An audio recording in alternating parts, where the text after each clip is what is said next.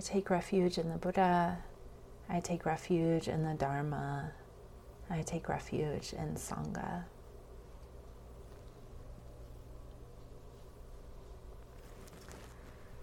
So I've been reflecting a lot since I left uh, monastic practice, uh, and more specifically in the last couple of weeks, just about the profound nature of Zen practice or Zen, the Zen teachings in particular. There's just this very profound view that we're given right from the beginning about uh, the nature of reality, the nature of um, being itself, awakened, awakened reality. And then also at the same time, uh, Zen can sound so practical, right?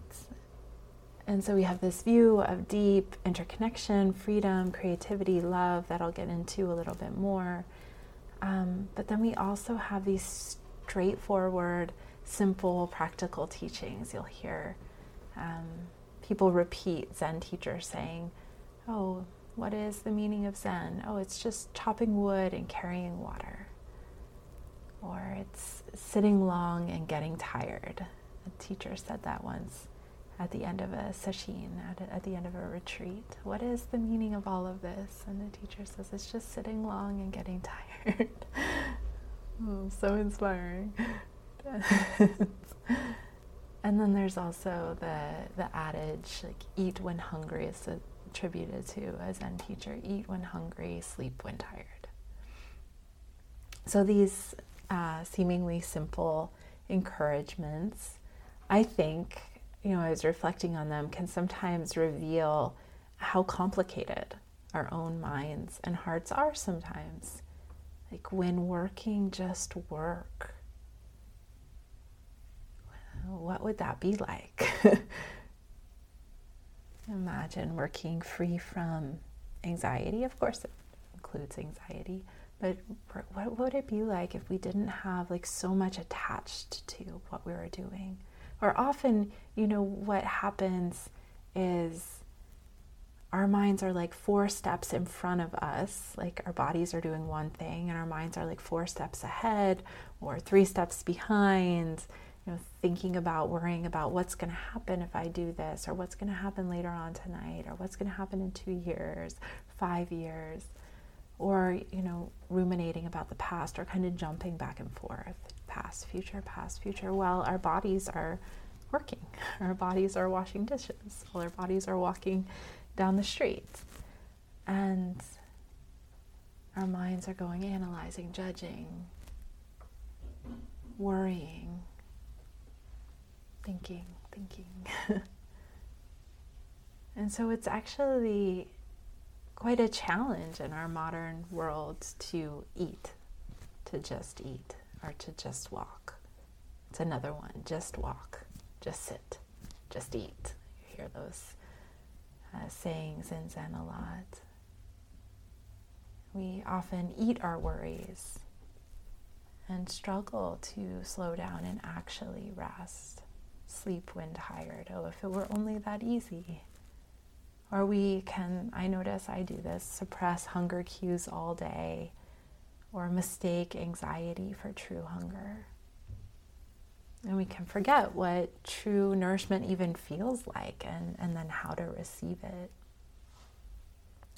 So those those teachings that can seem so practical can also be so profound because this is an invitation to bring ourselves back to ourselves, rediscovering who we are in, in this moment. In this moment, if we give ourselves some space throughout the day to not be indulging those worries or those ruminations and just be awake through the senses, present. So one of the invitations of those seemingly simple teachings is is an inquiry around well what what brings you into presence? what has supported you in your life and letting you just be or letting you be. and we probably all have experiences throughout the day where we're simply experiencing life through the senses. We may not even register them. Sometimes we might, like, oh wow, I was not worried a few minutes ago. And now I am. Where did, how did that happen? I, just, I remember this like so strongly, this experience of going into the bathroom, the private stall bathroom when I was living at the monastery and having a thought, like was fine, just like present, had a thought about something that happened earlier that day, and then suddenly I was angry. I left the bathroom angry.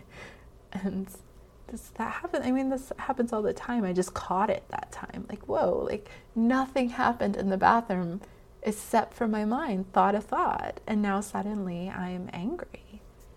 And I'm like walking around kind of like, mm. and the next person I run into, I'm like, mm, around. So probably we all have experiences through the day where we're simply experiencing life through the senses. And as we practice, we, we can notice those. We can take refuge in those times. We can bring ourselves back to those times. Times where the mind isn't so jumpy from past to future, past to future. Times when we can simply be, be ourselves. And, and zazen or, or meditation, we call meditation zazen in the Zen tradition, which means just sitting, is a way of bringing body and mind back into attunement, very consciously coming back into attunement where body and mind are doing the same thing. Or we can catch when mind starts doing something different meditation, zazen, is a way of being awake in our senses right in the moment as life rises up to meet us. And sometimes in the Zen tradition, you'll hear the, the phrase, you are you. Like it's, it's a celebration, this coming back to presence of, of just being you your unique self. You know, so many of the thoughts that really take us off track are, are thoughts about image, self image. What is what am I going to do with myself later? How are other people perceiving that action? This thing that I said, this thing that I did. There's lots of self-consciousness that that actually occludes us from being ourselves, from actually being like that experience of being ourselves, which is the most intimate experience that we have. And it's through that that we experience intimacy with with others, with our lives, with the world, with the people that we love, with the pets that we love, the places that we love. But the, the intimacy starts here. Mm-hmm. It starts with that permission to be ourselves. And so that's a, a kind of awakening when we can, for the moments that we can, when we can just be ourselves, awake through our senses in the unique way that we inhabit this body, your body. And there's something really deeply profound about rediscovering who we are prior to our stories about ourselves, prior to our roles, the beliefs we've inherited, the narratives that we've put onto ourselves in our experience. To know this alive moment as it's happening through you, through the senses. And it's through, like I was saying, like it's through this deep presence, this deep embodiment, when we are present and embodied, we can begin to recognize the deep interconnection that we have with with all beings. And this is where that profound view of Zen comes in. So, if being yourself isn't a profound enough view, then it gets even more profound. so, in the Zen tradition, the teachings point to that all being is shared being. You know, there's so much languaging we can use and, and, and so much languaging that is used, so much po- poetic languaging within the Zen tradition itself that's that's pointing to this inconceivable knowing or inconceivable sharedness of being that we are. And so all being is shared being is one way I'm choosing to say it right now, and all being is alive. So, this concept we have of ourselves is often limited by beliefs and habits. And the Zen tradition is saying, like, one, first of all, you're not limited by your beliefs and habits, and you can know yourself just as you are prior to those those views, those habits. And then you can also know yourself as interconnected, interbeing with every being. The awakened vision of the Buddha is that we are the entire cosmos. The Buddha said, I, together with all beings and the great earth. It's one way that he or they said it when they awoke on the day of their awakening. I, together with all beings in the great earth. That everything, everything that we see, hear, smell, taste, touch is us, is our life. That one, that one feels more palpable to me. Everything, everything that you experience through your senses, starting with your body, your thoughts, but then it extends out to this room, the room that you're in, all the faces on the computer, on your screen, everything you hear, everything you smell, that's your life. Your life is it doesn't stop at your pinky finger or your big toe. It doesn't stop at your back. It doesn't stop with this thought. It's everything that's coming through you is your life. So anyone who walks into your life is your life. Anything you see, anywhere you go, that's your life. And this life is shared with all those beings that you interact with. From the what we consider inanimate beings to the human beings in the more than human world and so from that, it's like all of this is your life, and then then an addition to that is your life is sacred. All this is sacred. The cosmos is sacred. So in the Zen tradition, we're invited to try on this vision.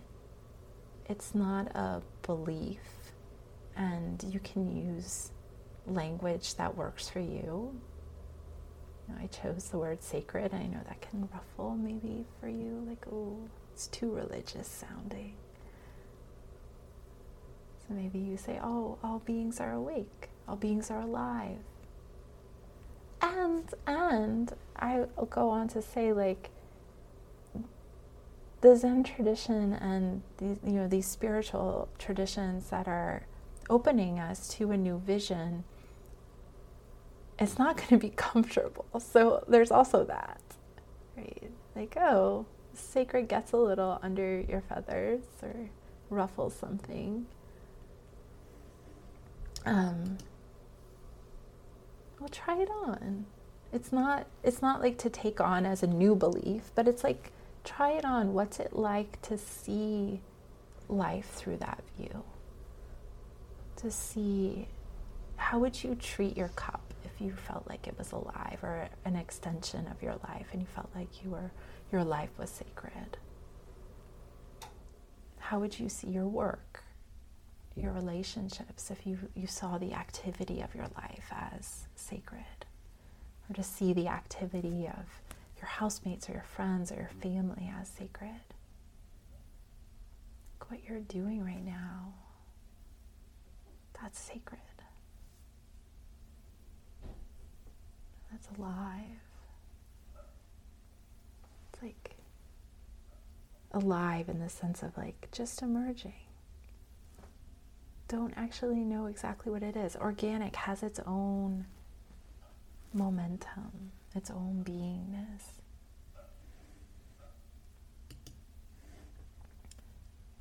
So we're empowered. I, I feel like it's an empowerment to see, to, to take up that view, to try on that view and just be empowered by that view. Or not, you know, you could say, oh, that wasn't really empowering for me. And it's a view we can practice. So in the Tibetan Dzogchen tradition, they have a saying which I, I contemplate a lot. It's the view is the meditation, and the meditation is the conduct. And so, like the view we take up in our practice, another way of saying this, the view that we take up in our practice, the vision that we hold of what we're doing shapes what the practice is. And so we can take up, and we do this, we take up various views. Like one view that we might take up is that the Dharma is medicine. And so we, we can begin to see like how practice is is healing or, or is medicine, how meditation is medicine, how any time that you orient towards the present moment is medicine, how not following certain thoughts that lead to suffering is medicine. So that's a view mm. that you can can take up. The, the, the Buddha said, you know, the Buddha often referred to themselves as, as a doctor, like the medicine of the Dharma. Buddha said something like, I, I teach only one thing uh, suffering and the relief of suffering. So that's a view that we could take up about practice. And maybe you do, maybe you already do. So the vision that we hold shapes the practice. And the, in the Zen tradition, we actually are given lots of visions that we can take up. And that's part of um, the tradition of koan work. It's like sometimes seemingly contradictory visions we're invited to take up. So, one um, koan that plays like that is take up the vision that uh, mind is Buddha, which is similar to what I was saying. Like everything that you see, hear, smell, taste, everything that arises in your mind, in your awareness, capital M mind, anything that arises in your awareness is is the Buddha, is awakened life, is sacred. And then, same teacher later in lives started saying, well, no mind, no Buddha. People are getting too attached to like everything's sacred. So he was like, mm, there's also this other side that you can know of pure potential energy before anything takes form, before there's a mind, before there's this idea of Buddha. There's just life as it is. You don't even have to name it. Know that side too. And once you start to make a religion out of that one, we'll come back to mind as Buddha or something else. And so that's you know that's part of the profundity of the Zen tradition is there's many there's many views. there's a jewel of views. And it can be confusing to try to take up all the views at once. And so that's how this whole koan tradition emerged. It was like, well, practice this view. You can practice this view of everything is sacred until you really know it in your bones. Until you trust it. And then take up another view. Or you can take it up for a week just as a practice and see how it affects your your you know daily life, your interactions with objects, with people, with your work.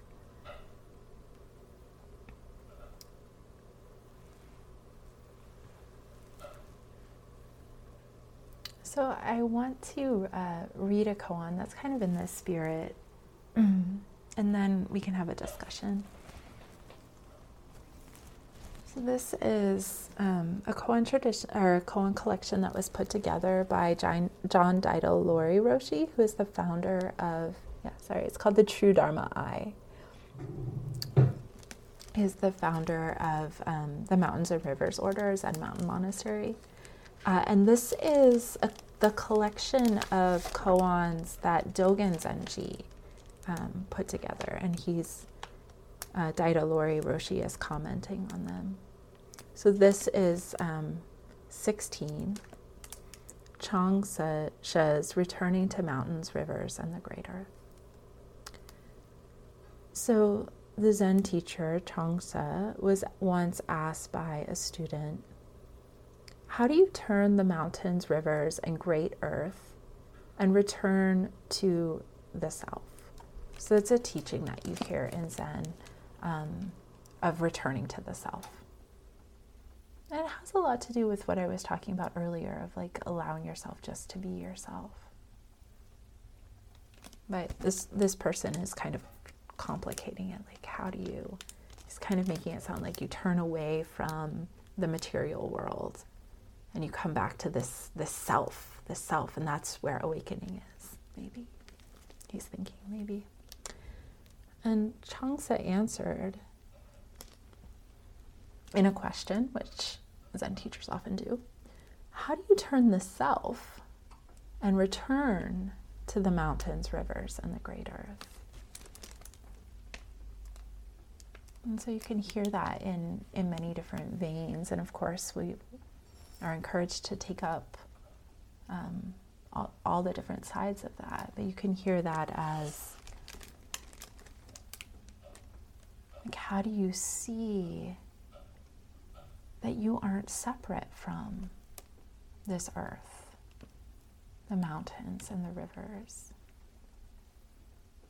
How do you turn the self around that's always looking for answers in its own busy mind.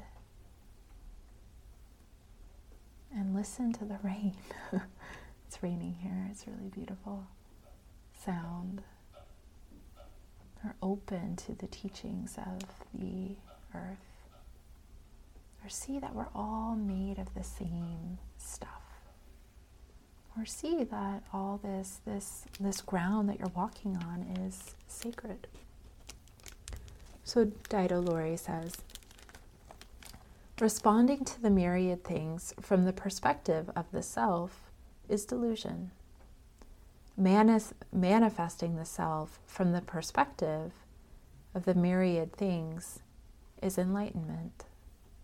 From ancient times to the present, people have regarded the myriad things as separate from themselves, not realizing that the universe is the body of the Buddha, this very body and mind itself. And not this like body and mind out there, some Buddha body and mind, but but when they say this very body and mind, they're pointing to our each of us.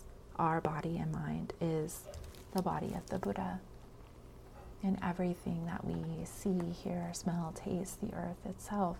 is the body of the Buddha. And then he asks us, this is really beautiful. What do you see when you behold the mountain? That's another entrance in. What do you see when you behold the mountain? Can you also see the real form of truth in that mountain? What do you hear when you listen to the river sounds? Can you hear the subtle teachings of the rock and water?